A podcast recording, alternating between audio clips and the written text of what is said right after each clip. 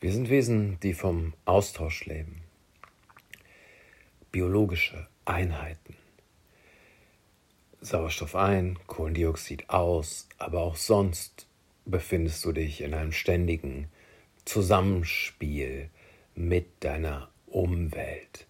Du orientierst dich im Raum, du schätzt Entfernungen ab, du regulierst deinen Körper, wenn du Hunger hast, isst du, wenn du durstig bist, trinkst du. Und es ist ein ständiges Hin und Her von Informationen kommen rein, Reaktionen finden statt. Und die Luft anzuhalten ist eine Möglichkeit, diesen gesamten Austausch mal kurz zu pausieren. Er geht weiter. Dein Stoffwechsel geht weiter. Der Gasaustausch in deinen Lungen geht weiter. Es sammelt sich Kohlendioxid an. Aber dein sichtbarer Austausch, das Wechselspiel wird weitestgehend pausiert. Das heißt, du bist, du bist ganz auf dich allein gestellt. Du erfährst dich in Ruhe. Eigentlich. Dann kommt dieser steigende Kohlendioxidgehalt und du wirst unruhig und willst wieder atmen. Aber die Frage ist, wie lange und wie gut kann man sich in diesen Zustand hinein entspannen? Wie viel Muskeln kann man loslassen? Wie sehr kann man vertrauen? Wie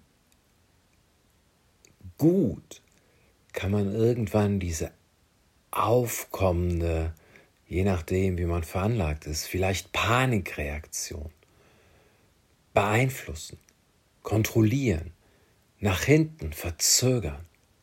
Es ist die ultimative Stresssituation. Wenn hier nicht bald mehr Luft reinkommt, sterbe ich, sagt ein Teil deines Gehirns. Die tiefer liegenden Hirnregionen. Die Luft anzuhalten ist die bewusste Entscheidung des präfrontalen Kortex.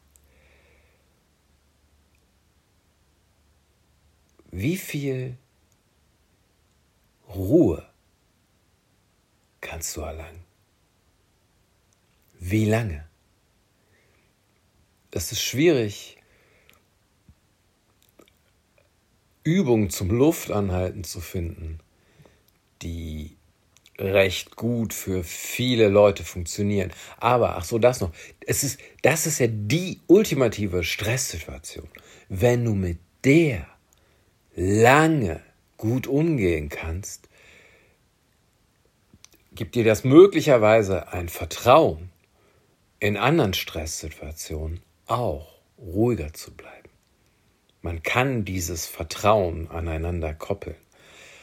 Ruhig bleiben, Vertrauen. Es ist schwierig, weil Menschen sehr unterschiedlich sind. Äh, Übungen zum Luftanhalten zu finden, die man ansagen kann und die für sehr viele Leute gleichermaßen funktionieren. Die nächste, die kommt, ähm, nimmt sich immer nur einen Atemzug, ausatmen und wieder einatmen, Zeit zwischen den Anhaltephasen. Die Anhaltephasen werden sukzessive länger, jeweils um fünf Sekunden. Und irgendwann wird wahrscheinlich der Punkt kommen, wo es nicht mehr geht. Man macht einfach so viele Runden wie möglich entspannt sich und kann dann nochmal machen und stellt vielleicht fest, dass man mehr Runden gemacht hat. Aber es geht nicht um die Anzahl der Runden, sondern es geht um, wie lange kann ich entspannt da drin bleiben. Körper ist entspannt und dein Kopf sagt, ich vertraue. Der nächste Atemzug, die Ansage wird kommen und ich werde wieder aus und wieder einatmen können. Alles ganz einfach.